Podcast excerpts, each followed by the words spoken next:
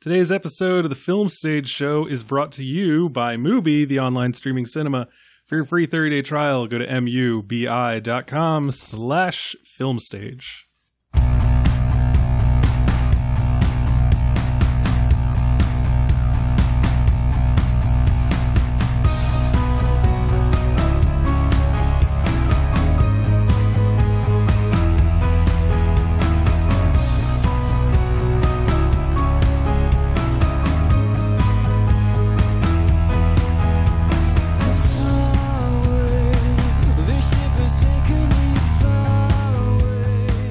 Back, ladies and gentlemen, to a brand new episode of the Film Stage Show, the movie review podcast for thefilmstage.com.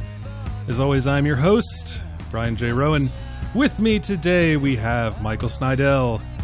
Hello. Do you guys notice how that song kind of sounds like Blue by Eiffel 65 a little bit? I don't know what that is. You know, the blue da da dee da dee da. It's kind of the same melody. Uh, 2001, and we're back here with you fine folks talking about Blue from Eiffel 65. Jesus. That other voice is uh, Bill Graham, who has a cold. Woo. Woo. Yeah. Yeah. Oh, all right. It's going to be a great show. Um, with us today, we actually have a special guest to help us talk about High Life, the newest film from Claire We're gonna need help. and that is Lawrence Neil Garcia. Hello. Hello, Lawrence. How are you today? I'm pretty good. Yeah. Excited to talk about Claire Denis. Outstanding. Why don't you introduce yourself to the uh, folks at home? Tell them a little bit about yourself.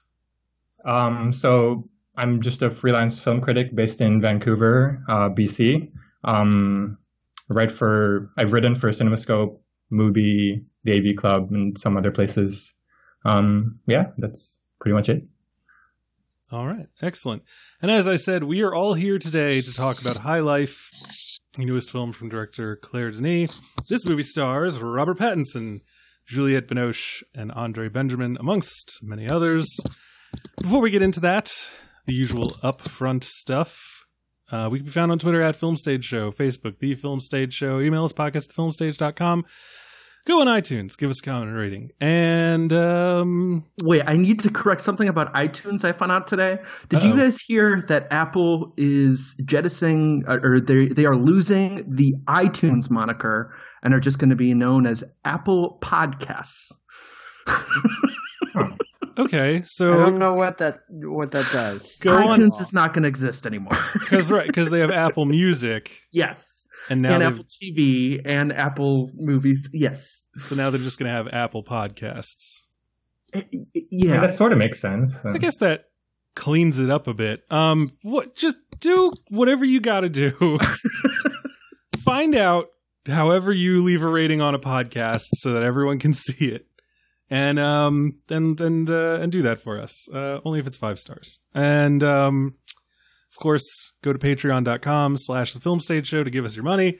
Get access to our super cool Slack channel, and of course, uh, be entered to win raffles and great stuff, and help us to produce more wonderful episodes talking about classic films and uh, other stuff. And I think that that is it. Of course, we are, as always, brought to you by Mubi, the online streaming cinema, where every day their gregarious curators bring you a brand new film to watch and enjoy. They've got a bunch of great stuff going on, including, most germane to this episode, their What is an Auteur series. And there are presently two films from Claire Denis that you can see on there right now Bastards and White Material. Does any have any of us watched any of these yet? Yes, both of them. And what is your recommendation, Michael? Uh, definitely bastards. White material is kind of odd because it's it, it's very much about colonialism from the perspective of the privileged, and I just don't think it ever successfully decenters uh, from a white protagonist to uh, do the story in an effective way. All right. There's another thing that I want to uh, highlight. it's called the unusual suspects or subjects, the unusual subjects. And um, it is a series of documentaries that they're going to be showing. The first two up presently are Project Nim, which is about a bunch of researchers raising a chimpanzee, And oh, that's a good one. That's a classic. that is a classic. Another one that I've not heard of before, but sounds interesting, is Pressing On, colon, the letterpress film. And it's uh, about people who uh, le- are letterpressers. What the fuck? Yeah. Yeah. yeah, That's a it's a sad place to be. That's a bad industry to be in, and at the moment, unfortunately. Yeah, it's uh, about people like you know the older people who used to do it and younger people who are trying to preserve the uh, the traditional process. So that sounds super cool. Exactly the type of thing that I would be interested in as a man who collects typewriters. Um, so yeah, that's all on Mubi. For your free 30 day trial of Mubi, go to mubi.com slash filmstage. What is your prize typewriter, Brian? Oh Christ, I don't know. Let me look around at them. I've got a Remington Premier Portable that's really Can, cool looking. can you can you just give us some keys, man? Give us some keys. I'm I I can't reach from my desk, and that's that's a lot of work to do. I also have a Royal portable that I really like, and uh, a Royal and an Underwood desktop, which are are very nice as well. I don't know. I like all my typewriters. Fine. Don't don't kill your darlings and pick one. Can't- if I, can't had to pick one, I would go with the Royal portable. It is a Classic. quiet deluxe. It's uh it's super cool. It's got really nice. It's like a it's like imagine if Mad Men like the first two seasons got turned into a typewriter. I love it. Yeah. I love it. Super Okay, so you actually do have a typewriter collection? Oh yeah, I've got I don't know, 7 typewriters. Oh, wow. It's a it's a problem I have. Anyway, um, so we're here to talk about my typewriter collection. There's a story with every one of them. Uh, let's uh, let's let's get to the real reason that we're here. We're here to talk High Life.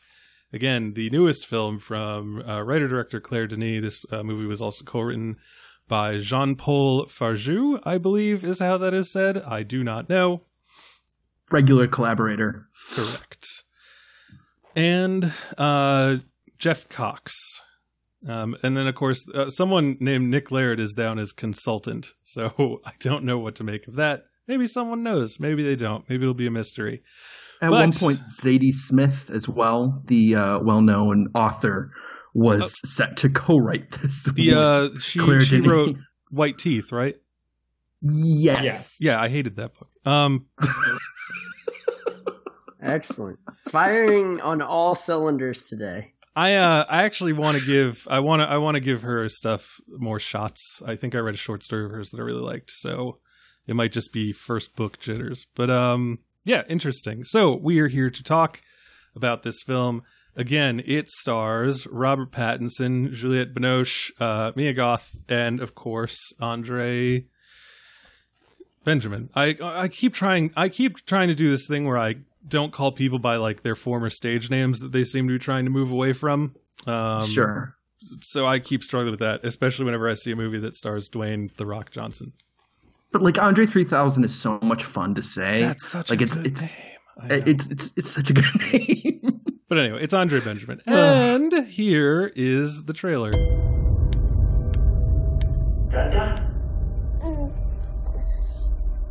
She's mine.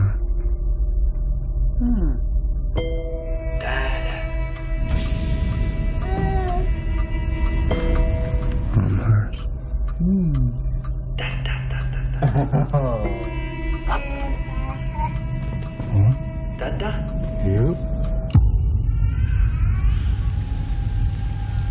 We were scum. Trash. All right, so that was part of the trailer for High Life. This movie stars Robert Pattinson as a man in a space station alone raising a child, and uh, is the story of how they came to be there, what their purpose is, and uh, yeah, it's about as specific as I'm willing to get. So here we are to talk about it. I want to begin by asking everyone what is your familiarity with the oeuvre of Claire Denis? Um, Lawrence, you are a guest. Oh, um, so I've seen, I've seen Bastards. I've seen Beau Travail, Thirty Five Shots of Rum. I don't think I don't consider myself like a Denis expert or anything, but I've seen enough to. I've seen uh, The Intruder as well. It's probably the most confounding film of hers.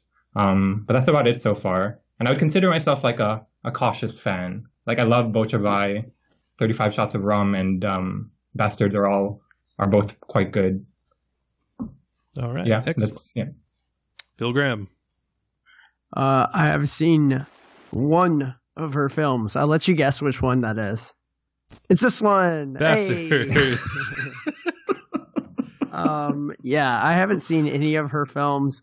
Um, this one came in with a lot of hype, and so I was really excited about it.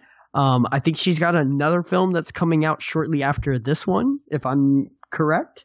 Um, and so, yeah, uh, this is it. This is this is it, guys. This is uh, spoilers. It's a rough introduction. okay, so I I decided to look it up because you said that, and I was curious. Um, Rotterdam, I love you. Another one of those? Yeah, and they're apparently at Oh, Rotterdam boy. now, what do you so they're mean? what- clearly running out of options. What do you mean another one of those? So you know how there was like Paris Je t'aime and like New York, I love you. It's like Oh, it's, Rio de oh. Janeiro, I love I you. I didn't even realize that's what that was. Okay, Yeah. I got it now. Yeah, They're, no, uh, those But are an really- anthology, and right? they all they all Yes. star Keira Knightley somehow. yeah, it's those weird anthology films where they just get like a bunch of uh, a bunch of directors to like make short films that take place within these cities. Cannot wait for new Newark, I love you. That's what we call a callback. Anyway, um Michael Snydel. Yeah, no, I um since I I, I saw Chocolat back in uh, college, and that was something I almost had no idea what to do with. I was also with just a terrible audience. Um, of That's not the one with Johnny Depp, right? it is not. No, it, it's No, but uh, it is the one with Juliette Binoche. It is. Yes, it is also about colonialism, like uh, white material.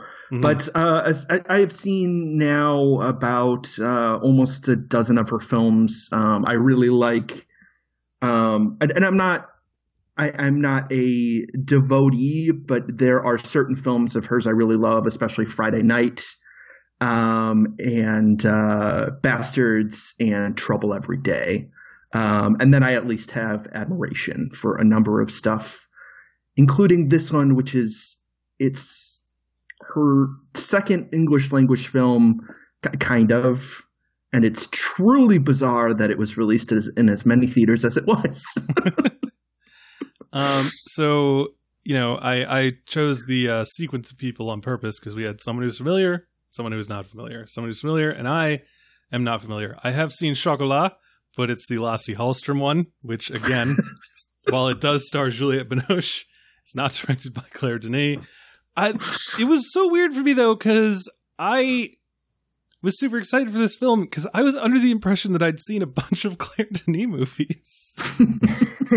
And then I looked her up and I was like, oh, I haven't seen any of these. Who was I thinking of? And I still don't have an answer to that. So my That's brain amazing. just uh, short circuited on me and lied to me, and uh, I apologize for that.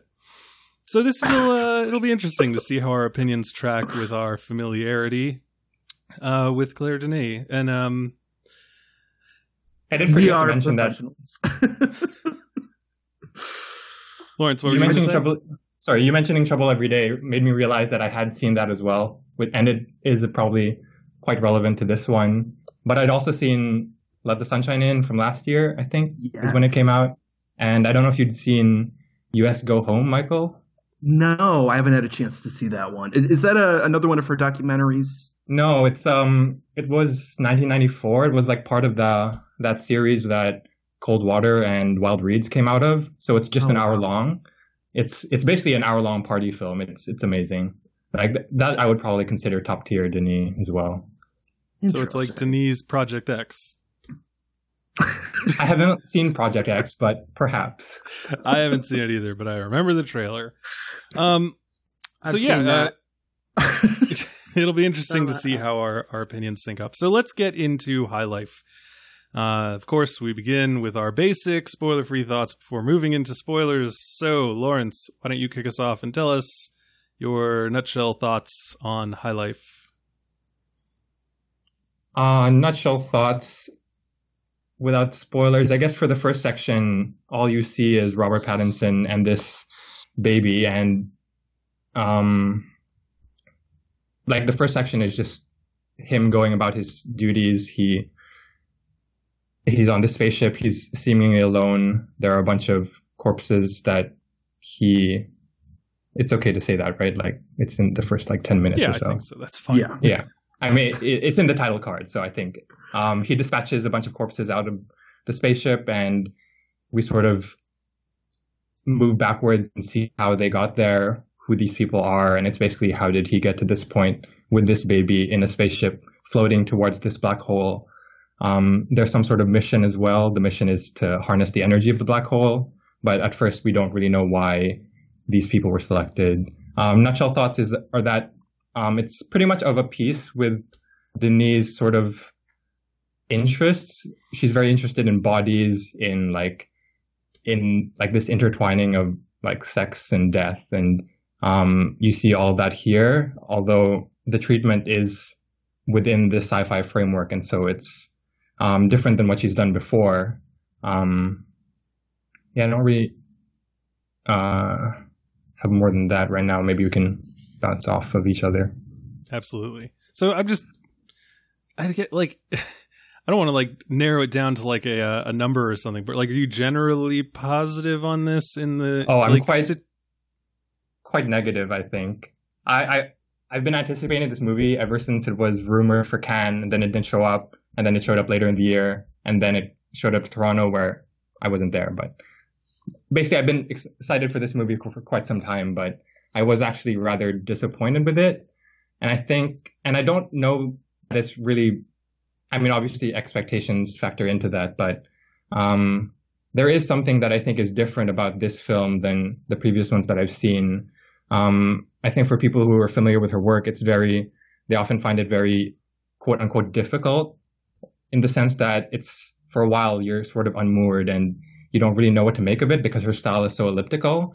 Whereas here, I don't really think that's the case. I think here you, like looking back at, like reflecting on the film, you can piece together the narrative fairly clearly and it's a fairly straightforward one. I mean, there's like strange things, I suppose, but the, the narrative is fairly easily pieced together, um, which I think is distinct from something like The Intruder, where I still have no idea what's going on in that movie until I see it again. I don't know if that's similar to your experience. well, let's find out. Bill Graham. Woo. Okay. Um yeah, so from from the outset I didn't really enjoy this movie. Um I didn't know what to make of it. This is the first uh Claire Denis film that I had seen and um I hadn't read any reviews. All I had basically consumed was um other people saying that this was going to be good and that this was going to be something to look forward to. And so I looked forward to it and then I saw it and I was like, "Oh, okay." Um nutshell thoughts. Uh, you know, Pattinson's been an interesting actor for a while. I don't think there's any kind of hiding that fact. Um, and he's he shines here, but he's got such a hurdle to kind of go up against that it's it's really difficult because this film is just so obtuse in so many ways that um it struggles to really find like a narrative that you can latch onto at least for me. Um i enjoyed some of its uh, obtuseness i guess um but that doesn't that was lacking the narrative that i was hoping for uh surrounding it so um i i just really didn't know what to make of this film until i was about i don't know two thirds of the way through, and then then it kind of settled into exactly what I kind of thought it was going to turn into. Um, and so, yeah, it it uses almost the crutch of the sci-fi narrative, and it doesn't really do anything all that interesting with it. Uh, I like the idea that this is, uh, you know, uh, some kind of grand experiment but I just I really feel like they needed to hone in and find a bigger or a better through line to c- kind of tie all this stuff in. All right, Michael Snydel. Yeah, I think it's. I think there's an interesting uh, thing in what Bill was saying about the a, a bigger through line because I think that that, that science fiction trappings are um, are the uh, the most problematic aspect of this. Like, I, I think that there is some interesting things we already talked about how this is uh, dealing with some pet themes of bodies and like primal urges. And I think the idea of playing with space madness and what kind of instincts come out when you're in a confined space is a potentially interesting idea. But I think that the the ways that this fragments its own narrative, but not particularly in a, a visual way. Like it's it's really fascinating to me um, that you know the, the almost like certain there's certain characters in here who feel more archetypal or more like a fable or something that's not grounded at all. Um, and they are not really treated as far as like the cinematic language in like a very unreal way. Like it's just treated very matter of factly and so i never really was able to make the make the change and so i just found a lot of this film very abrasive in how it would get into um, how it would get into the clash of these uh, bodies, to speak as scientifically as possible. I, the one thing I will say is that I do like the production design uh, of this, and I, I like the aesthetic and the way that this finds an interesting middle ground between like blue collar space stuff and the more high tech stuff. Like even the way that there is an emphasis on jugs in the uh, you know in in the space infrastructure, and the computer has this very like sleek but also lo-fi quality to it. And and I think that the ways that it does try to pare everything down is potentially interesting. But as far as that goes in the narrative, I just don't think I just don't think that works. And the last thing I'll say is this more than any other Denis film I've seen feels like it runs into some lost in translation qualities in terms of translating the dialogue from French to English, uh, particularly in relation to one character who is a major movie star, and I know, I know, does not talk like that in other English language films. So it's so I, I hope we can kind of talk about how weird and or I'm sorry, how, what a dissonant, awkward experience this is. And I I really do wish that I could see it more as an odd fascination. Michael, would you say that the identity of the person who speaks in a troubled, lost in translation manner can constitutes a spoiler? Uh, I'm I'm just being careful right now. I mean, we're being we, we haven't really mentioned any. I, I say we save it. okay, curious, interesting. Um, I like it. It's a good. Uh, it's a good hook to keep people listening to the episode. Um, my thoughts. I actually. This is weird because it feels like we're all gonna like and dislike this movie for different reasons. Um, so that if you were to chop up our brains and rearrange them, maybe you'd find people who were wholly negative and wholly positive within the the gray matter. I really liked the first, I don't know, like th- 20 to 30 minutes of this movie.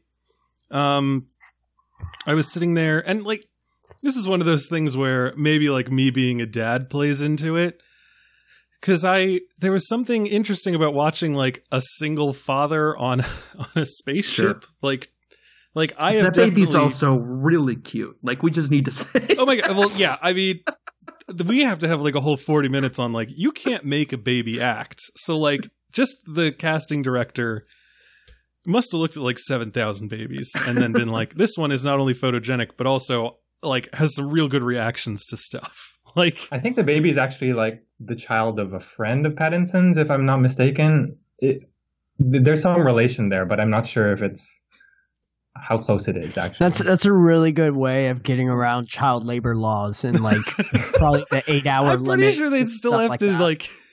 They can't just be like, no, no, no. The baby's not an actor. The baby, I'm borrowing the baby.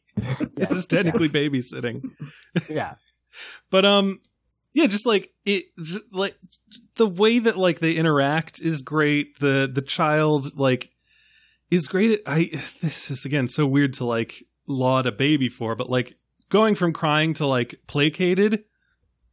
You know, in most movies, like they just have to be like, we're not going to shoot the face of the child, and we're just going to cut the uh, eighty yard baby crying Mhm, noises out. mhm. Yep. But like when this baby is crying and then he hands it a doll, she perks right up and she's like, "Yeah, that's what I wanted. Sure. Give me that doll back."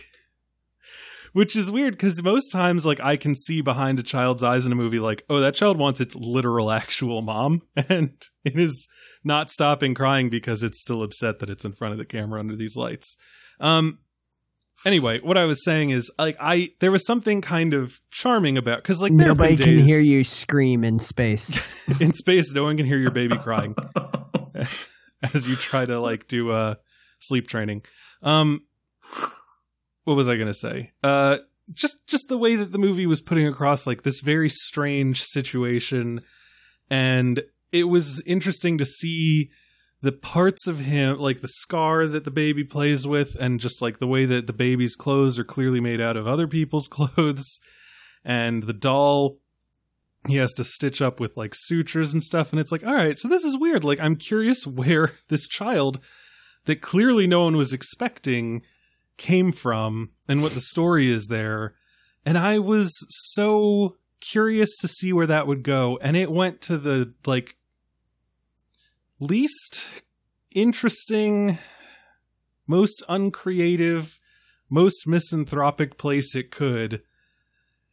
And it just never it never recovered in in my mind from that. Like the the the the the story that i wanted to follow was like how long are they going to be on the spaceship? Like what's he going to do when she starts getting older? Like how is all this going to work out? And it doesn't really focus on that. And instead we have to go back in time to kind of fill in the blanks with like this really unpleasant story about these really unpleasant people that that kind of feigns at a lot of stuff but doesn't seem to my eyes to say anything new or interesting. And while there are some things that happen and that we see that I like laud the movie for its uh, willingness Bravery? to go there yeah I just can't I can't get behind it and say like yeah it's a good movie because at the end of the day like it really seemed like it was set up for one very interesting thing and instead it kind of instead of going for a sense of curiosity and grace it just decided to like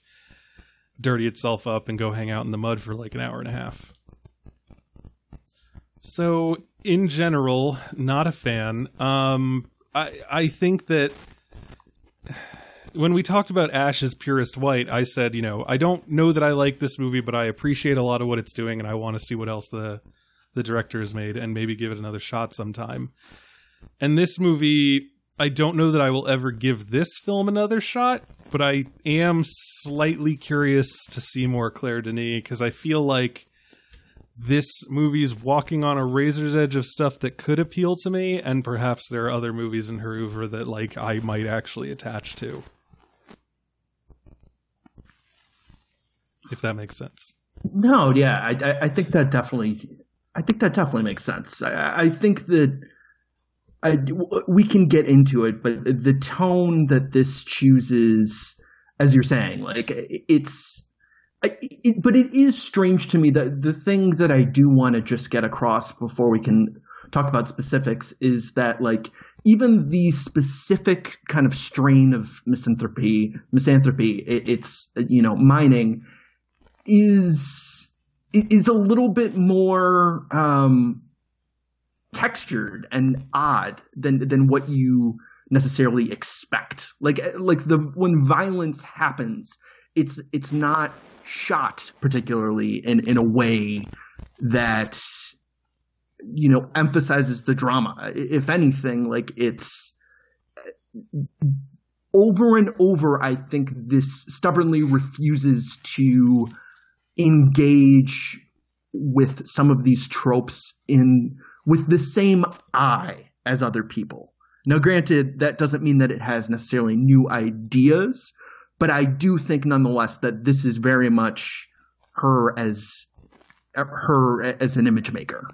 Um, and that's what I guess I what I want to get across, just as kind of a final thing. Huh, I guess I find that interesting because, I mean, to me, this movie, what I find interesting about it, insofar as um, I've turned it over in my head and been thinking about it for about two weeks now, is that like Denis' previous films um, are very sensual, very like experiential. Like the the images are very tactile, and her montage, the way she cuts, the way she fragments bodies, is all very like it's confounding, but it's also very pleasurable because mm-hmm. it's confounding. Um, whereas in this movie, I don't know that it. I don't know that it ever gets there, and it's not. It's not really fair of me to want the same thing. And in some in some sense, I'm interested in where she's going with this because I also felt this sort of lack in Let the Sunshine In. Um, and I'm not sure if it's just a matter of her working with a different DP on this film. Um, she's not working with Agnes Godard anymore. No. She's working with yeah. um, Assayas's D- regular DP, I think. But there's something yeah. about the um, the images that don't. It doesn't come alive in quite the same way, and and I don't. And in some ways, that's appropriate for a film that is about being flung off into space, like untethered from the rest of humanity, right? Like the like I think it's crucial that like on the spaceship it's all shot in digital, whereas the Earth scenes that we do see in flashback, we get some 16 millimeter there, which are huh. sure, which reminds you, which are far more textured in different ways, right? And mm-hmm. remind you of maybe like something like L'Intrus, which is similarly textured, but yeah. I, I think the other thing too uh, like that just reminds me that the way that exposition is used in this film is uh, is very interesting in relation to the rest of her uh, filmography in the sense that like you know when you look at something like bastards or white material like the the actual you know uh, narrative uh, description. Is you know relatively sparse and she doesn't necessarily care care about like motivations of characters especially nope. in the case of bastards. But like in in in this it, it seems like it's both an overcompensation and an undercompensation. In the case of you know you have that bizarre sequence with the professor uh, on the train or you have the at times where they seem to just be spouting out exposition about where they are, and other times they're just totally guarded about any you know any details about who they are as, as people. And I, I think that's another thing that feels really off balance um, in in this film, and is you know keeps people at an at an arm's length yeah, the the world that this movie creates, and Michael, you brought it up at first with the the kind of sleek, low tech quality of everything, and just the way that the things that we learn. I'm like curious about how this whole program that they're on works. But what's weird is that like I can't tell how much of that curiosity is innate to the story and how much of it is just not thinking through the concept that you've decided to use and hang your narrative on.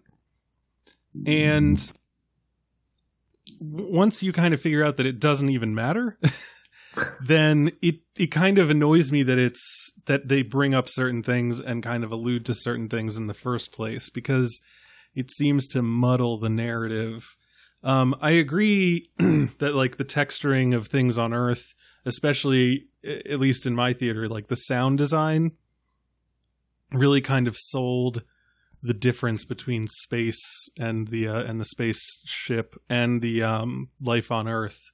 Just like the the dripping all encompassing like extra sounds of a forest compared against you know the the kind of quiet thrum clamminess spaceship yeah. yeah but like i don't know it's just so weird because like if the movie had been nothing but Robert Pattinson raising a child in space alone, like just him and this baby, and you know, aging up through years if you want, then I think that that would have been so much more interesting than where we go and the answers that we get and the questions that are raised later on. And like maybe we could talk about it in spoilers. Like I don't I don't want to get too bogged down in the why the hell is this a thing that we can sometimes do as as critics and consumers of media. But I had a lot of that.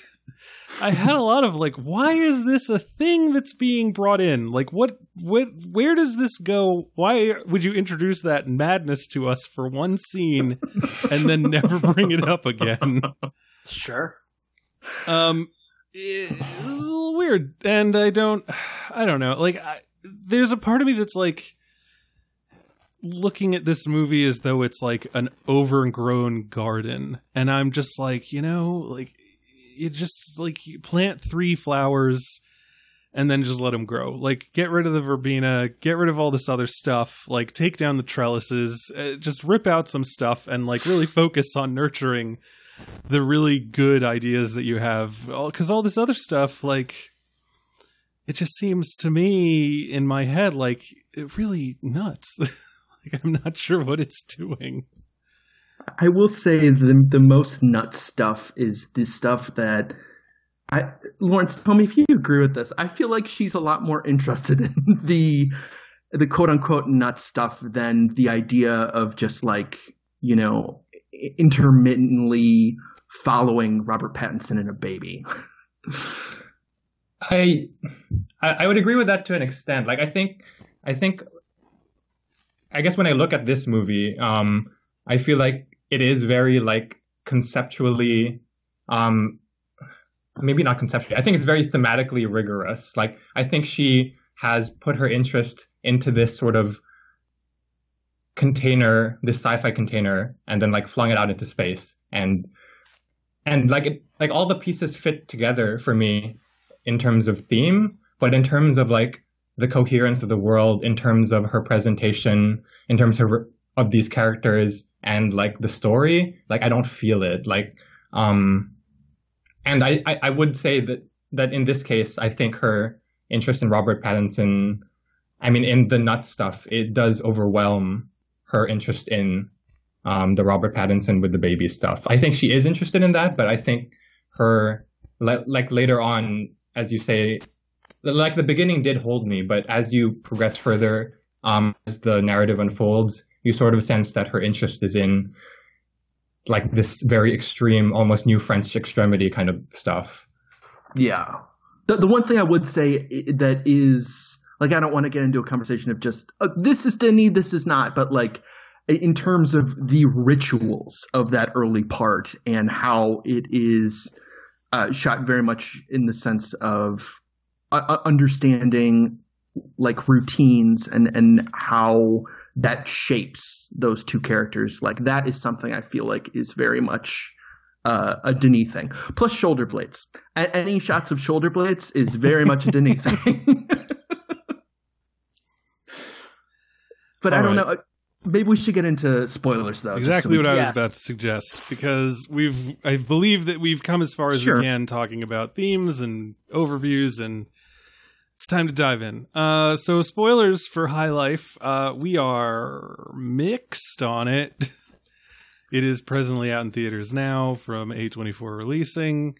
Uh, if go- you like riskier things, I would give it a try. That doesn't mean you're gonna like it, but it's certainly it's certainly bolder than your your average uh, A to A24 release. there goes Michael getting in his digs at A24. Um, Although I was just gonna... released Climax, so I can't really talk that much. I would say that this is a movie that I would qualify as definitely not for me, but I would. It's almost hard to call it a bad film because it feels so purposefully made and it feels like everyone's operating on a very good level, but it's just one that I did not enjoy and did not identify with. So, yeah, it's a no for me, bro. I mean, I think I'd still say no, but like like Michael said, if you're the type of person who doesn't mind taking a risk on something just for the hell of it, like you know, It's out. You can see it places. It's a fairly wide release for a movie this bonkers. Um, so we're in spoilers now. Let's talk about the fuck box. yes. Uh, just because.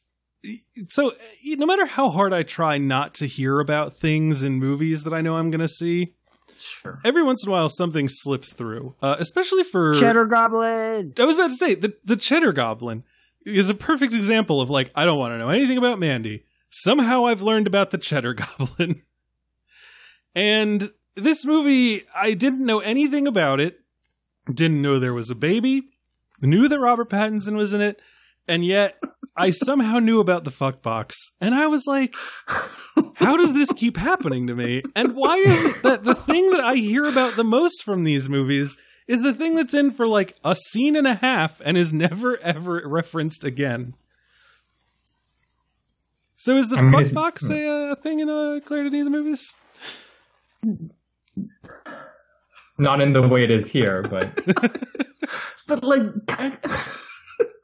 like no but yes like the the type of emotion or not the emotions the impulses that are related to the fuck box are in claire denis films. Like the ways that human beings react when they're put in situations they're very rarely rational. They're very often based on spur of the moment decisions. Like you know whether they're you know uh, and a emasculation or a or, or a glance that holds just a little bit too long that can lead to an affair like it, it's those are all those are all like gestures that in some way feel uh, reflective in the same way that the fuck box is. I can't believe I'm saying this.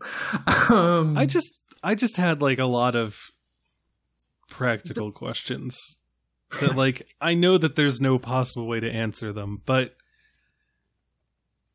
they Fuck still boxes- exist in my mind. it's also shot differently than any other scene in the entire movie. Like it's. It's yeah, it, it gets very um impressionistic and Yes. uh, It- it- she turn it turns into a beast at some point, and I Yeah. was like, like I, I was I was okay with it for a little while, and then it turned into a beast, and I was like, yeah, you lost me. I don't. Okay. it turns into some sort of a, uh white cheetah looking thing Uh huh. and its tail rubs her back and I was like, "Oh, is this a sphere situation where she's manifested something? Is the box the real purpose of this mission? Why is there so much stuff coming out of it Uh huh. onto the that's- floor?" Well, that is uh, this is this is in fact the character I was talking about in terms of the lost in translation quality, but specifically in, in terms of what I was talking about the uh, the the fable, the fairy tale quality. Like she's she's kind of a, a witch figure. She's kind of the archetypal. You're talking about Juliette Binoche. Yes, sorry, like, like you know, you know, a, a Greek mythology figure, you know, kind of a Circe type thing. Like, uh, like there is there is a fascinating engagement with almost kink uh, in in not only the fuck box, but the fact that you know Juliette Binoche's character particularly loves Robert Pattinson in because he will not because of his monastic lifestyle, his refusal to Yeah. masturbate or to you know to to indulge himself. To use that So, like, box. So, so that is like that's something that I honestly think would work for me if it was just edited in a more um, dissociative way. Like it, it was something about how real the editing was, I, and it, tell me if this makes any sense. It, real the editing was that makes those scenes so off-putting and gives them you know a dissonance that I can never really you know find its way back to the movie.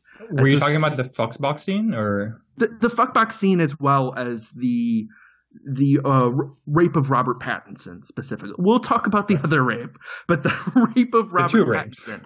This movie's got two rapes, a fuck box, but but those two things like there there's something that I potentially find interesting. I mean, her backstory, as small as it is, you know, uh, about the yeah about trying to commit suicide and everything like and After she murdered her children. Yeah like there is something mythic that it doesn't go far enough i'm not going to say that but there there is fertile ground there Well, It- it's not yeah And Candice, Candice does call her like a shaman of sperm or something like that. yes that's right It's true. Um, but don't you think the fuckbox scene is uh, maybe this is not a universally shared opinion, but I, I it felt to me that it was supposed to be off-putting and like abrasive and all those things that you mentioned.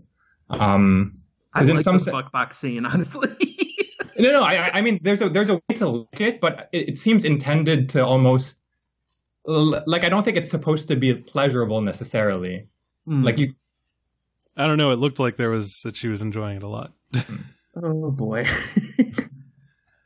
But yeah, I so I, I I kind of agree. Like for me, the viewer, I took no pleasure in watching that. It was a supremely awkward thing to have to watch. Um, I wonder how much of that is just how much hair she has. Yes, a lot. She's got a long head of hair. Um, seems almost irresponsible to have that much hair in space. Um, I just feel like there would be regs against that. But also this this this whole trip seems to have no there's no hope that this could work. like this and that's one of the like that was one of the things that was just in my head the whole time is like there's no way that any of this is happening on purpose that this has to be some sort of sociological milgram experiment that is happening under the guise of being an actual thing like you, you know like but they do call it an experiment at some point. They do and it's but it seems like the experiment is for the black hole and for the the children that they keep trying to make. I don't like and because they're only they, they only like do the input like once a day and it doesn't seem as though they're being monitored they make a point to say that like you know they can't even get images from earth after a certain point. Like it's just like it's not like there's cameras everywhere and there's a man back on earth with a clipboard saying like yes yes you know these violent personalities like they can only go 2 months before they start to try to rape each other all over the place you know we have to adjust our psychological profiles for when we send like the real scientists into space they're also death row inmates. Like it, it should be said that there is some severity to their crime, so this is supposed to be, you know, a, a purgatorial punishment as well. Like and you know to to i guess to the film's credit because i was about to say there are death row inmates who aren't like consistently manic homicidal rapists you know andre Sure. benjamin's character um who we're only ever told his name is cherney but that's just what the Russian people called him when they were training, and Cherney I, in Russian, I believe, just means black. Mhm. Which Oh, brings really? up another question because this is an international group and they talk about being trained by Russians. So, like, I wonder what the world government looks like. You know, did did the collusion Trump thing finally lead to Vladimir getting his hands on the entirety of the United States? Who can say? Um, but like, couldn't you just find like seven Andre Benjamins instead of like a couple of other crazy people? Yeah, some some just like low down, just hanging out, just working on my garden. Likes to put his toes in the grass. Like, yeah, just a cool ass dude. Right. You, you could keep Robert Pattinson and Andre Benjamin, kick out Mia Goth. Definitely don't bring Yeah, Julia fuck her. Binoche along. Get rid of what's his name, Lars uh, Eidinger, who plays How, how about how about we Yeah. just get rid of all shards of glass as well? Like that seems like a good Yeah, idea. less glass on the spaceship. I don't know. It's just so there was like a part in my head that just kept thinking like clearly having these characters be this damaged helps with the drama and to make like a very muddled point about human nature and sex and death drives and all this other stuff. But like I don't know that I'm seeing any kind of growth in any of these people. Like I believe that if you took Robert Pattinson at the beginning of this movie, gave him a baby, he'd act the same way because he seems in no way fundamentally changed by the things that happen around him. Absolutely. Yeah, but I think that's I think that's part of what I guess Denis is trying to do. I'm not. I, I don't think it works very well in this case, but Mhm. I, I get the sense that she's not actually that interested in the like the mechanics of this mission. I suppose like she's only interested in it insofar as it's demonstrates like how far humanity has fallen to have re- reached this point that they have to send these death row inmates to harness the energy of a black hole to like power up the earth or something. Um, I don't know. In some sense, you, you brought up someone mentioned climax earlier, but in some sense, this reminded me in some ways of climax. You could take like the three quotations of climax and just like put it over these three sections. um, and like the middle section is basically just like a breakdown where everyone dies except for well one person here, but you know. Yeah. Huh. I um uh, can we talk about the dogs? I uh, are we done talking about the fuck knocks? Yes. Yes. I, let's let's move straight to the dogs. I, I Fuck box before we get on before we get on to the dogs, I do want to say that you know in transitioning to the dogs, like the movie makes a massive jump from him taking care of a baby to him taking care of a post-pubescent or like you mm-hmm. know pubescent girl who is the, the, the you know clearly like some amount of time 13 14 years has gone and Sure. it it really like kind of bummed me out when it did that because I was like, you know, you missed you missed all the parts of like raising this child in a spaceship and all the interesting conversations you would have to have with this child. But then, and this is a petty complaint, but one that I must make, how does she have a foreign accent? when he has a weird sort of southern thing going on, and they're the well, only maybe two maybe people. she maybe she got it from the programs. Right, she mentions the programs, and I- I think she even quotes something from a program, and he's like, "Where'd you hear that?" And she's like, "Oh yeah, I saw it on a program." She also knows that like he killed his best childhood best friend because her his best friend killed a uh, their dog. So that also happened. Maybe maybe true. it was a sister. I can't remember. I think it was a friend. Yeah, yeah I think you're right. I think I think she does say friend. Um, but yeah, so they're hanging out. Uh, they got you know the life isn't good. Their clothes are about to fall apart. I feel I feel like maybe that's something that he should mention ahead of time instead of letting her like I mean I guess she's a rambunctious child and she's gonna like fi- figure shit out but uh you know it, it's it's like that classic like when you see like a baby like messing with an iPhone and they get into like you know DMs and shit like that and you're like how what uh how? How did you do that? And, Bill has and definitely grandma had to snatch his phone away from a child who was scrolling through his photos. uh, and and grandma's sitting over there just like what the fuck? Like i can't i still can't use that damn thing. And this child who's barely like two has already like managed to figure out thumbprints and like the interactivity of it and everything like that. Anyways um i guess My child is actually confused by screens that are not touch screens. oh yeah. Yeah for sure. Um i can imagine so. She probably gets frustrated with that kind of stuff. She goes like Uh, like she'll be watching a TV show and they'll be like, "Which button should we press?" And she'll run over to the TV and slap it, which is a thing I'm trying to break her of. But she, she's like Yes. frustrated when it doesn't work, and it's like, well, first of all, it, it used to be that was okay when they were CRT TVs because Oh, yeah. you, you couldn't fucking kill those things. kid would and now it's their like hand before they broke Yeah. the TV. now it's like oh oh no, not on my 4K. Please don't do that to my 4K. And now I have a dead pixel. Well, what's Um, what's weird to me, Bill, you you bring up questions of like, um, you know, she she knows about him killing someone over a dog, but like.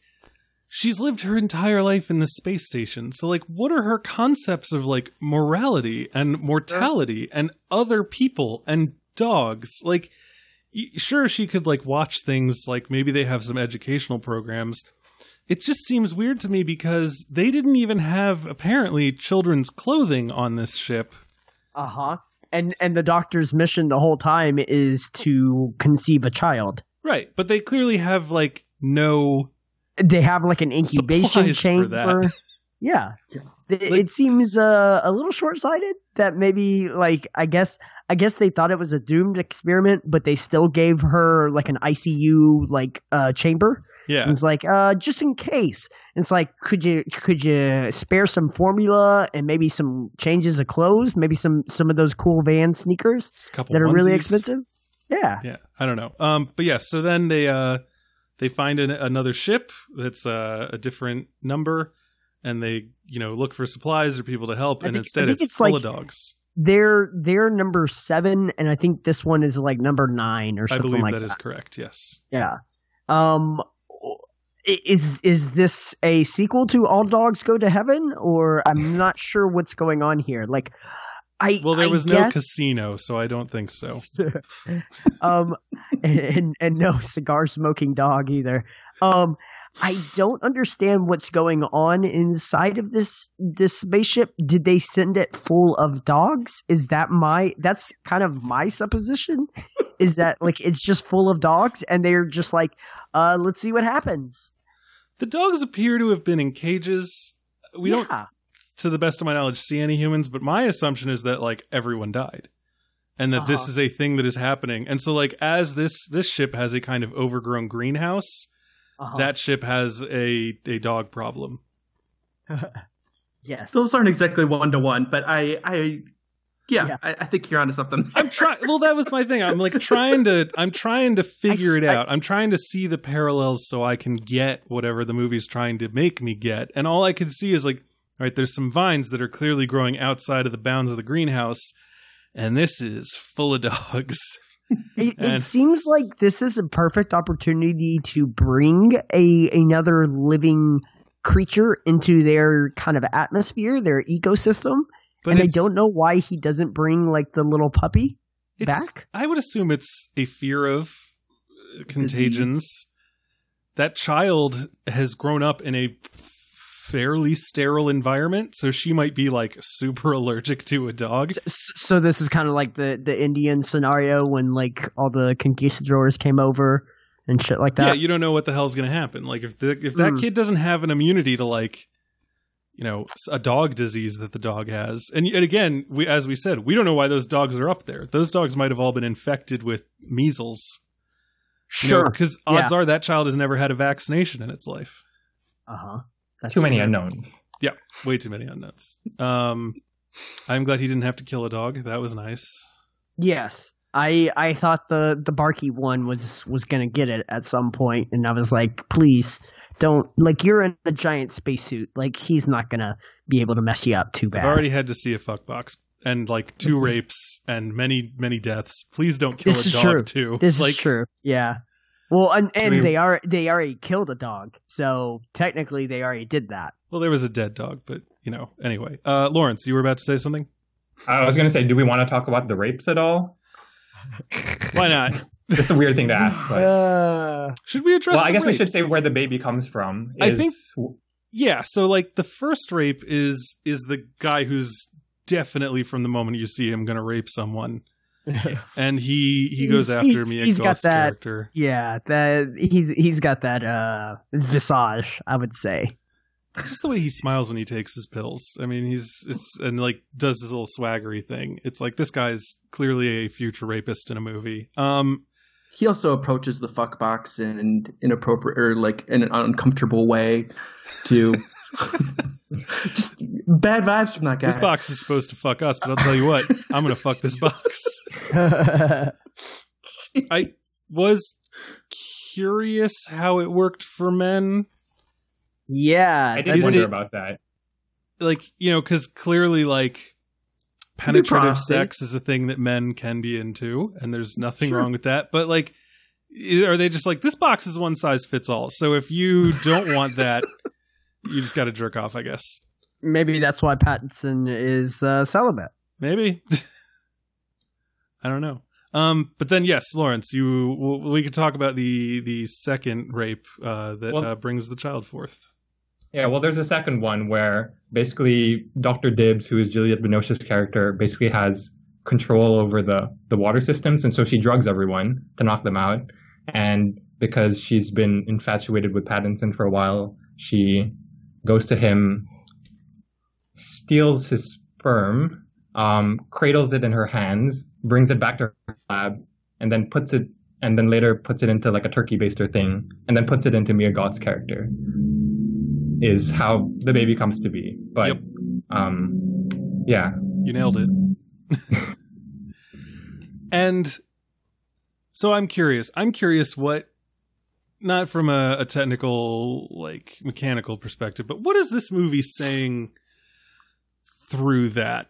Because we have Monty, Robert Pattinson's character, who has been called like a monk and doesn't use the fuck box and doesn't masturbate into a cup to get some sort of drug for him to like you know get high on like everyone else does and then we have mia goth's character who is violently protective of um i think it's Elektra who is pregnant when we first see the flashbacks Yeah. and also um at one point screams that it's like our willpower is killing the babies not the radiation or something like that That sounds about right. and then and but they are the the pair though not through any actual like coupling that brings about the uh the the space baby Well, I guess like from my perspective, um, like Doctor Dibs has this whole mission to bring life. I mean, to create a baby, right? Um, Mhm. by whatever means necessary. And I don't know. In some sense, Robert Pattinson's refusal to take part of that is is him being like, why would I want to bring a child into this awful, awful situation? It's almost like a. It's like I would I would rather spare this child of that. Um, but when that is forcibly that choice is forcibly taken away from him, what does he do? He still nurtures the baby, and I mean it it sort of speaks to what to his character, I suppose. Um, in terms of what that says about like humanity at large, et cetera, et cetera, I'm not in, entirely sure, but um, that's sort of where I went with that. Yeah, I, I think it's interesting too that there's almost a. this is going to sound strange to say about a human being, but almost a, a dual utility to the child. Like after it is born, like it's almost like Pattinson is, you know, paternal, but he, it's also like he passes the time with the child. Like it- it's like I'm in space. I'm going to have to do something to pass the time. I might as well raise this child. Like there's something very. Uh, What does uh, she think again, of the fuck box? We never. I don't think we ever don't see her walk by it. I was curious if the movie was going to go there because we do see her having a period. Mhm. Yes.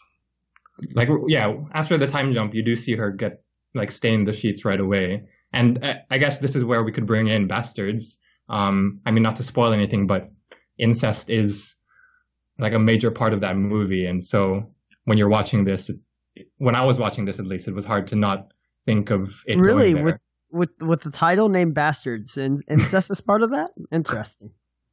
I, I was a little worried. Yeah.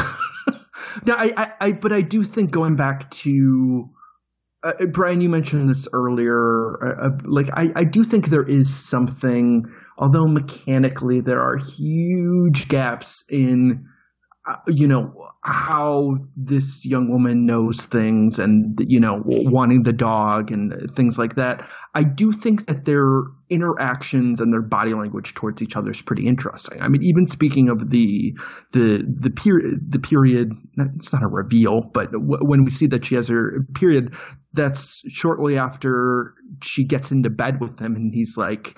"N- No, this is no longer okay. Like, and so just that the taboos that it spoke about or that the film mentioned earlier are like coming into play in very practical ways. Well, clearly that they ar- have to have like some sort of codependent relationship because again, he is the Sure. only other human being that she knows. Yeah. Um, he was monk-like, so maybe he's keeping that up. But also, like, and this this is just as a person who's raised a child. There was a point when it was like brought to me, and it's like, "So, are you gonna co-sleep ever?" And I was like, "Fuck no," because, and this is gonna sound super cruel, but if you let your child sleep in your bed with you, they're gonna want to be there forever. So, you know, like the first couple months, she gets to sleep in a bassinet in the corner of the room.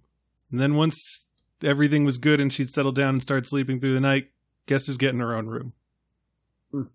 So, this movie is a lesson never co sleep. Robert Pattinson made a wrong choice as a father. Who would have thought in a movie where he plays someone who murders someone for a dog that that would be the case? Is co-sleep really a term? Yeah. Oh, really? Okay. Yeah, it's like a people do parenting it, term. and um, I don't get it. And it's one of many things that people claim they do as a part of like raising and bonding with a child that I don't get. You and Claire Denis have something in common, then, obviously.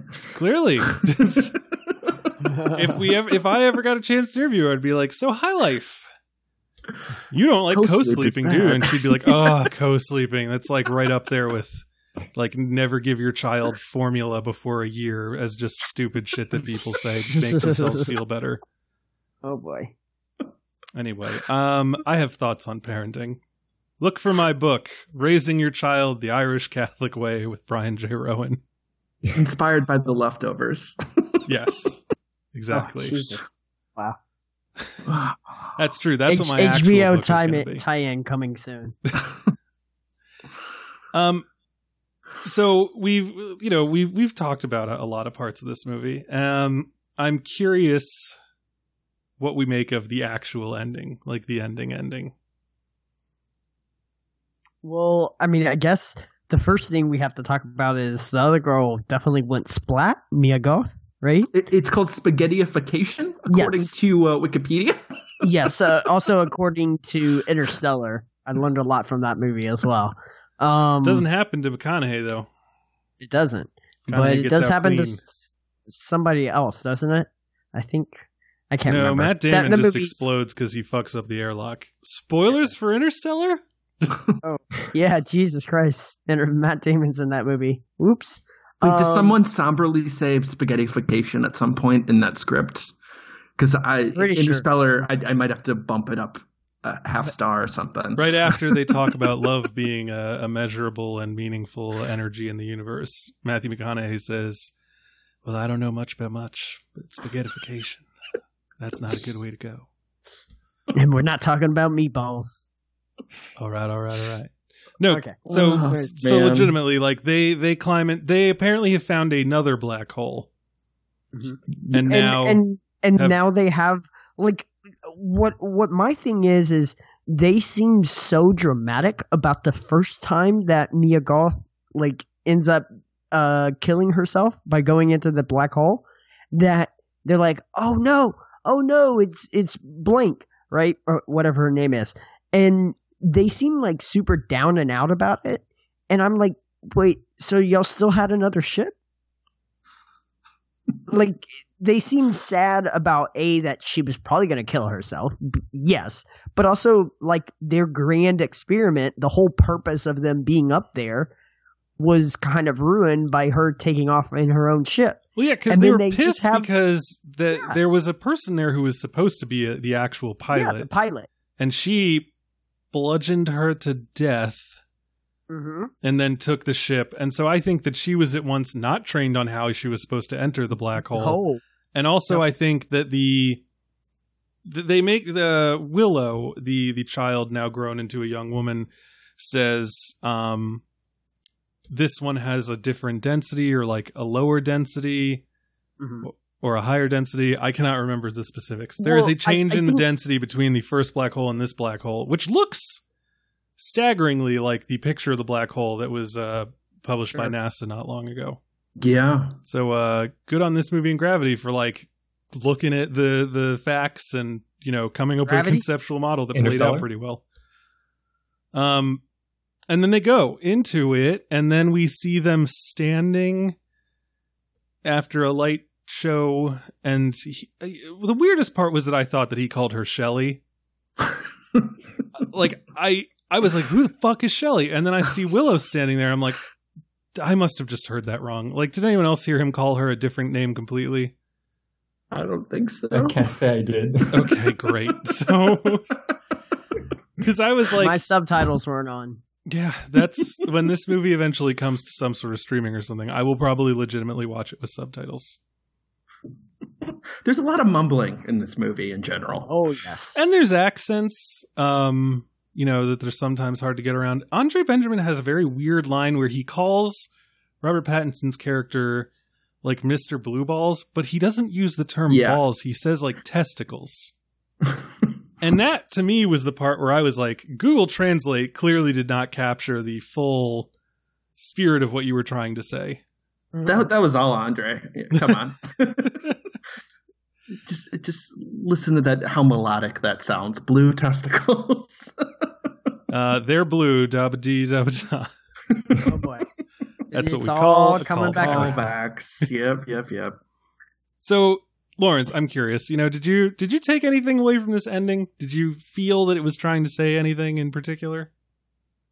Um, well, by the time you get to the, the the sort of time jump with Willow, it sort of feels like it's heading there. At least it felt so to me because I mean, in my head, it's like okay, either they find some awful way to continue living in this, or they just commit suicide and go splat. But in some ways, there's um, it feels like at once it's a suicide mission, but it also feels like a kind of leap of faith almost like this will be different somehow and maybe and i think part of that is us not knowing what willow is thinking necessarily or what or how she's grown up like you could almost imagine the sort of like dogtooth like scenario where Oh God, yeah. Or Pattinson has just fed her a bunch of things and she doesn't really know what's what's really out there but honey, I know you wanted a dog. If we go into that black hole, it's made of dogs.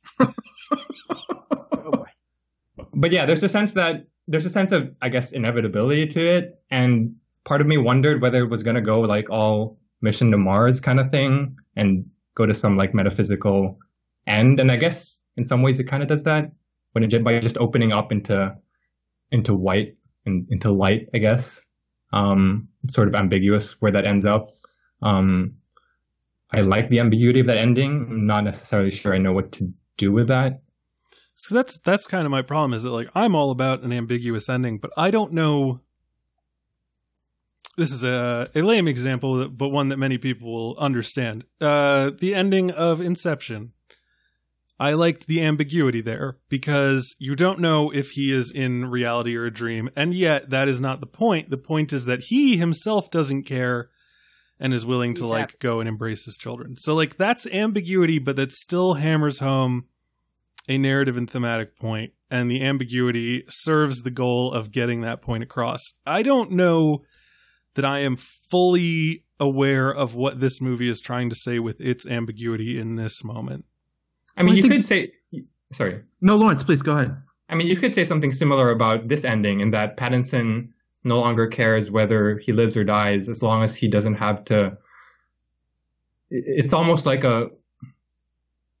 It's almost like he's, again, sparing Willow having to continue living in this world by just taking her down there. Um, and almost Sure. like she goes there voluntarily. Like he, he never forces her. And Mhm. in some Sure ways, idea. yeah. So in some ways, you could think of it as merciful that he agrees and that he no longer cares what happens to him as long as they're somehow, I don't know. So here, I'm, I, on. as you have said that, I now am curious about this and would like to put it forward to see if anyone wants to pick it up and run with it. Do you think that the reason that we are shown him pushing her out of bed and shown her period is that the movie is trying to say that like they have to do this now because she's becoming a woman and things are going to get worse for her up there in that situation?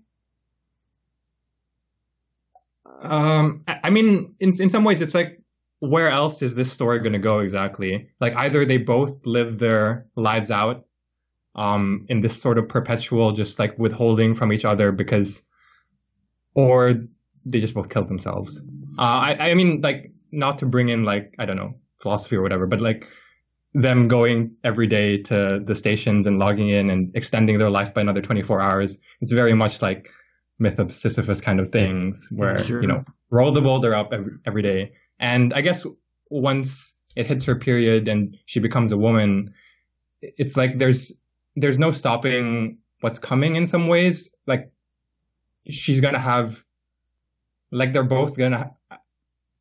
I don't know. I guess like it's It's uncomfortable to talk about. yeah it's a so so in the Bible there's like the uh the whole thing with Lot leaving Sodom and Gomorrah and his wife turns into a pillar of salt and Sodom and Gomorrah is destroyed and his Mhm. daughters think that they're the only people left on earth so they get him drunk and sleep with him. That's right. And Yeah. that's so this movie almost comes off in this last moment, just like, you know, pulling it into my sleep deprived, exhausted mind right now, the things that we've talked about. Like, what if a guy knew that that might be in the cards and just decided, why don't we fly into a black hole and see what happens? Because that's a better option.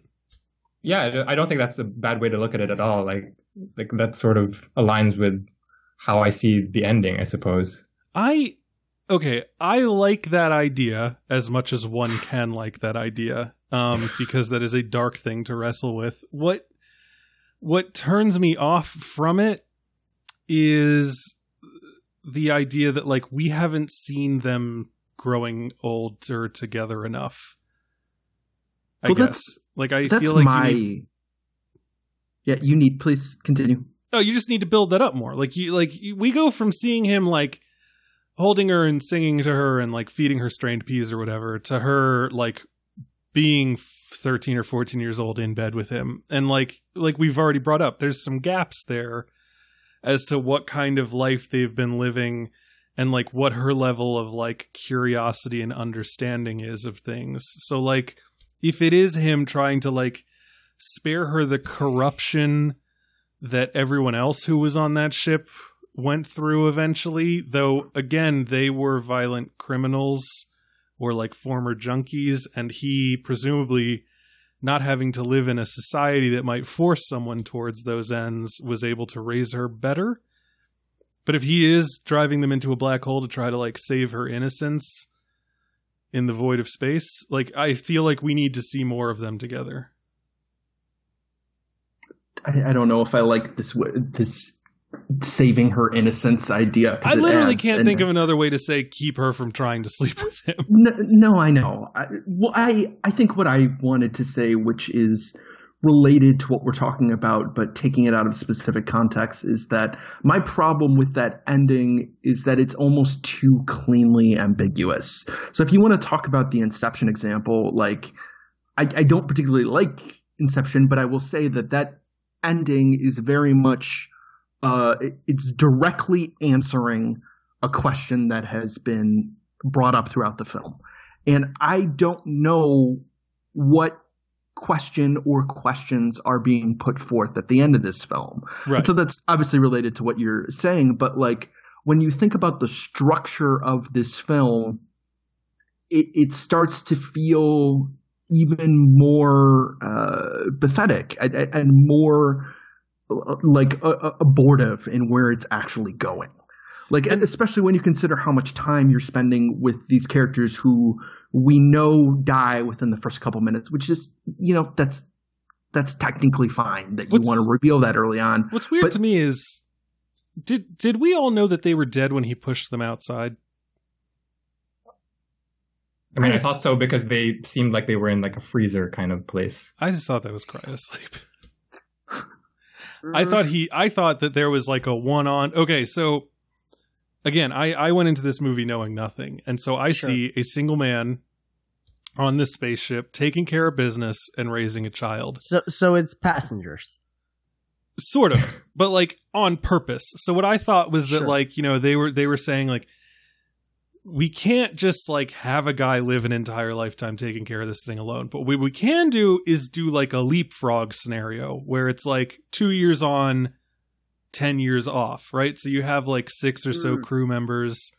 One guy is alone for two years, takes care of everything. He gets to go to sleep. The next person wakes up. And that way you're kind of leapfrogging through time. And that'll help you to keep the uh, the thing on the the lights. That sounds going. like a like a Isaac Asimov kind of shit. Right, right. And so then I see him go into that freezer, and I think, oh God, he's going to sleep with one of the unconscious women. Mhm. because he's lonely. Um, and hey, maybe that's how this whole baby situation happened. Is that he slept with one of the girls who was in a cryo sleep. Mm, She got pregnant. He kept her under, but like you know, delivered the baby. And now he's like, those people fi- wake up and see a fucking baby here, they're gonna know what I did, and so I'm keeping them in cryo sleep. But then as things get worse because he's making more mistakes, like dropping the uh, the wrench, he's like, Mhm. I'm just gonna make things a lot easier by uh, diverting power from the cryo place and you know putting it towards life support, and that's why I'm pushing them all out. yeah, I mean, it, there's the possibility that all of this movie is basically his made up reason for killing everybody. I don't know that that's true, but that's definitely where my head was when I saw him doing Mhm. that. I was like, he gets to save power from the cryo place, but also uh, gets to I've- cover up his horrible, horrible crime. I guess I've I've seen cryo sleep too much to know that they had like blue lips, and I was like, ah, yeah, they're dead. so that was that was my I don't know, but I am glad that the movie didn't go that way because now I get to write that as a sequel to Passengers. passenger. So I was just I- curious if everyone else is like, oh yeah, those people were totally dead. So we've just projected an entirely different scenario on this. On I'm just the saying actual how- text of the film that we have. I'm just saying how my brain operated when I had no idea what was going on. Um, Okay. And I'm not sure why I did it. I feel like I was building up to a point, but I can't be sure. Um, just talking about again the uh, the way the film is paced and, and constructed. I think it does. It takes a lot away to show that he was a pretty decent guy even when all this shit was going on, and that um, you know now he's doing this for whatever reason. I almost feel like it would be more compelling if you had like a full, you know, 14 year span that you're spending with him and uh and Willow and you kind of keep getting flashbacks that show him starting off as maybe more of a of a, a, a Chandra, you know, creepy dude and like working his way up to like how he is now. You know, but maybe Okay. that's just me Yeah. like mm-hmm. projecting the whole like fatherhood changes you thing on it when really this movie seems to be saying like the good people will continue to do good if there's no shitty people around to be assholes. I just super think Claire Denis does not care about that aspect, and I'm realizing the more we talk about it that like maybe Claire Denis isn't for Brian. well that's kind of so like she, she maybe she's not into that aspect but then i'm curious just like what is the point of this movie then and what aspect am i supposed to hold on to So Well, I think- with just recently watching Game of Thrones, it brings back uh, the Tyrion speech about the beetles and like why why does his cousin crush beetles? and I don't know. Maybe Claire Denis just enjoys crushing beetles.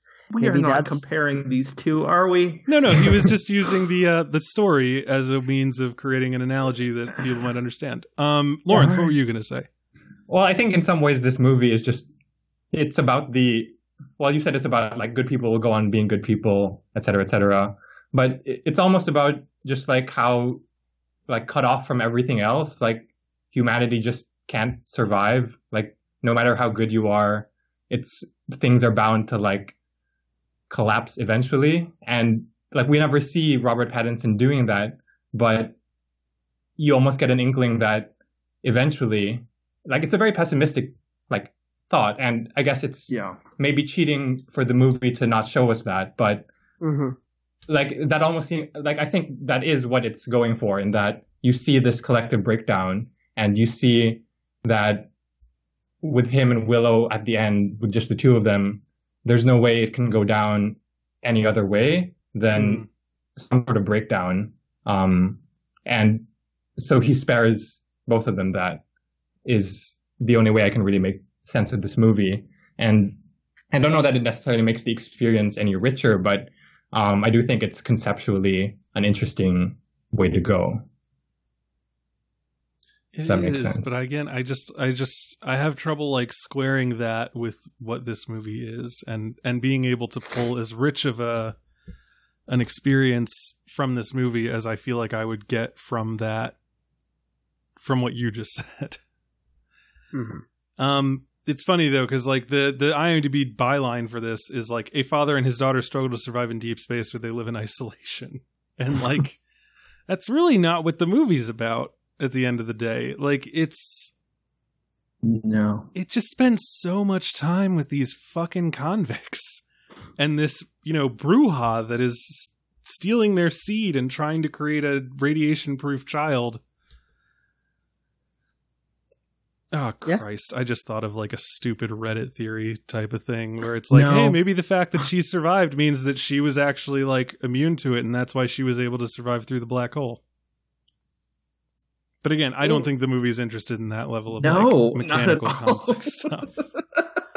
Sometimes it's it's thoughts like that and the knowledge that there would be like you know a cracked article that would cite that that are make me very happy that like movies like this don't become more popular. Uh, Um, you just you just want to push it into a black hole, don't you, Brian? I want to put it in a fuck box. That's what I want to do. Jesus Christ. My. Um, uh, let's any- let's wrap what other this up. final thoughts do we have on this movie? Uh, is there anything, Lawrence, in particular that you wanted to touch on that you feel as though we have not? Um, nothing in particular. Like all I will say is that I guess I, I don't. I guess in some way this movie is very like very mannered in the way it goes about things, and it's very like monomaniacal in the way it goes after this like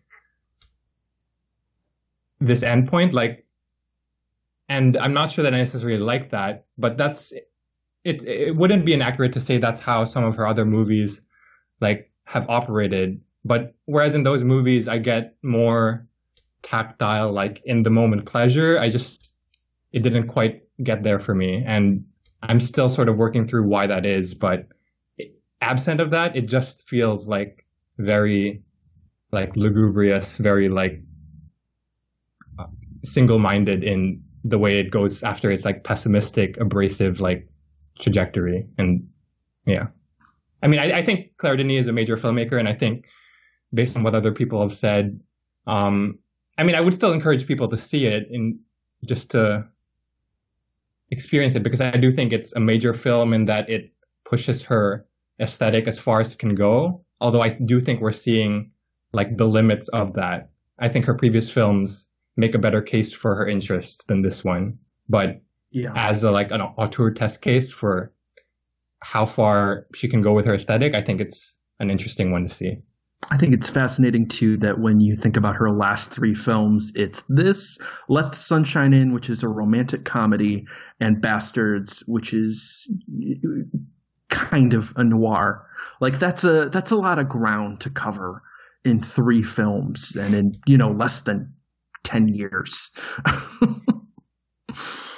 Although when you think about Let the Sunshine In and where how that ends up, well, in Let the Sunshine In, it's a, it's a romantic comedy starring Juliette Binoche as who is also here, and in that movie, Sure. she basically goes around um, sleeping with men, trying to find love in all these places, and Yeah. where the movie ends up is at a place that you could say it's hopeful, but in the, some sense, like the exhortation at the end of that movie is be open, and Yeah. in some ways, you could say that about this movie as well um, at the ending of this movie and how it opens up into that white canvas.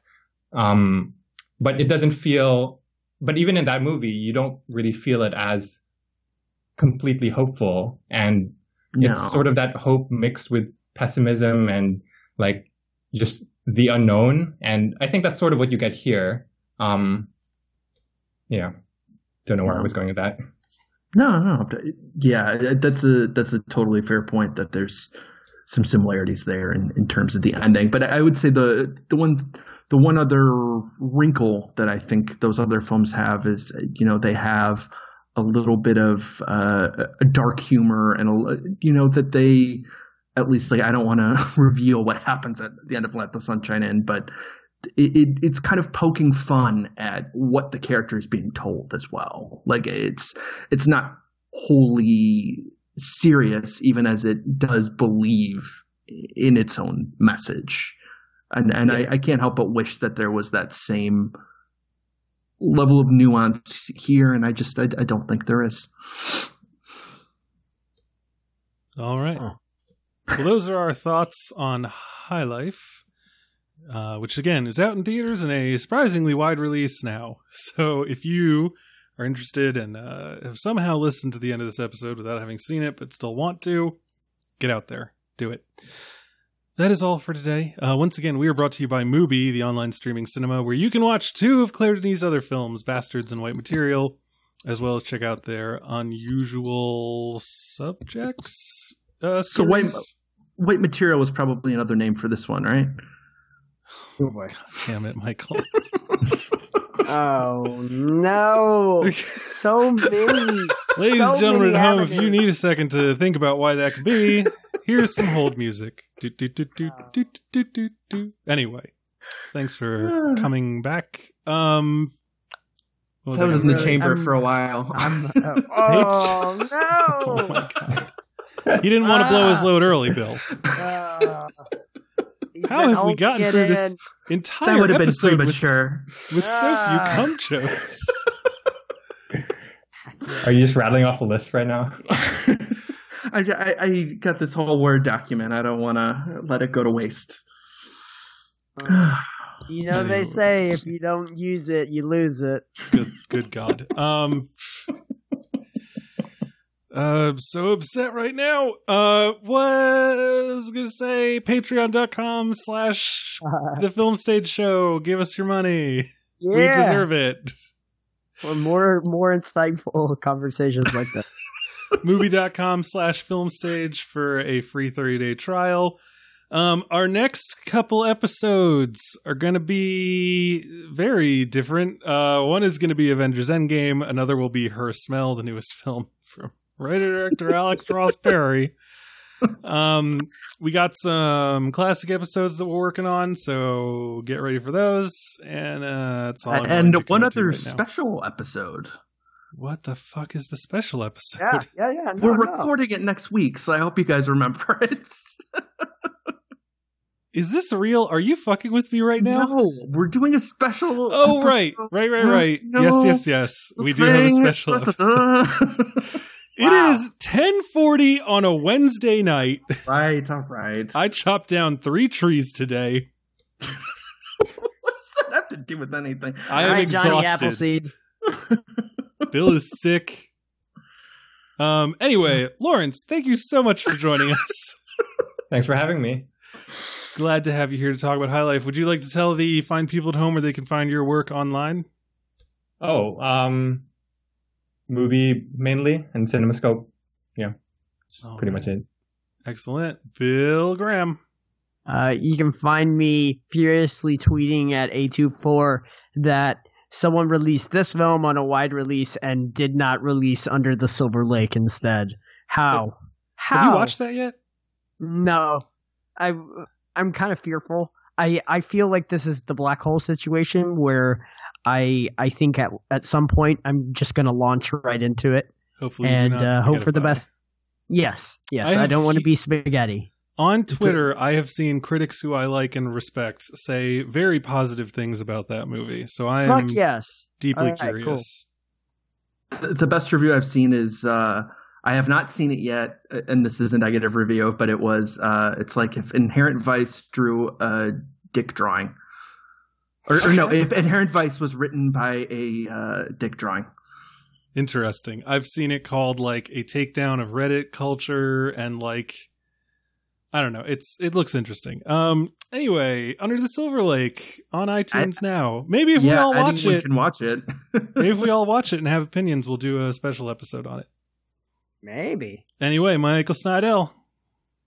Uh, you can find me on Twitter at, at Snydel. And um, by the time this goes up, I'm actually on another podcast. I was on the Consequence of Sound filmographies about uh, Tim Burton, who we uh, just had such esteemed opinions about uh, on our recent Missing Link episode.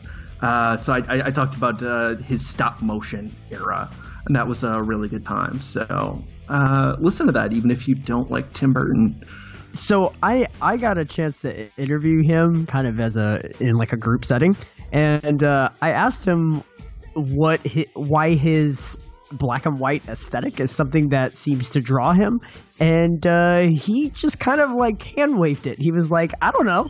I don't, I don't, I don't think uh, I have a black and white aesthetic. I was like, Oh, oh, boy. no. oh boy, I was going to make a joke about him saying, what black and white aesthetic?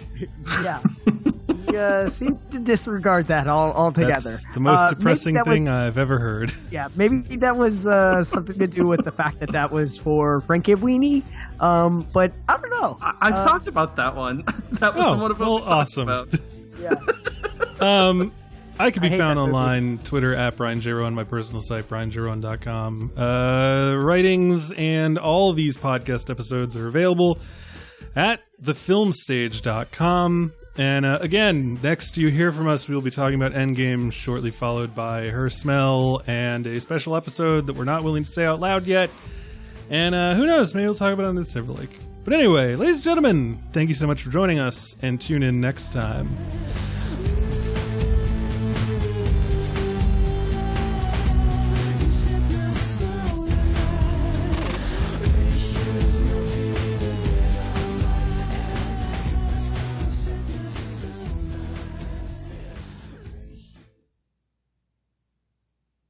Always love a chance to put two Muse songs on the podcast. You you didn't even let it say supermassive black hole.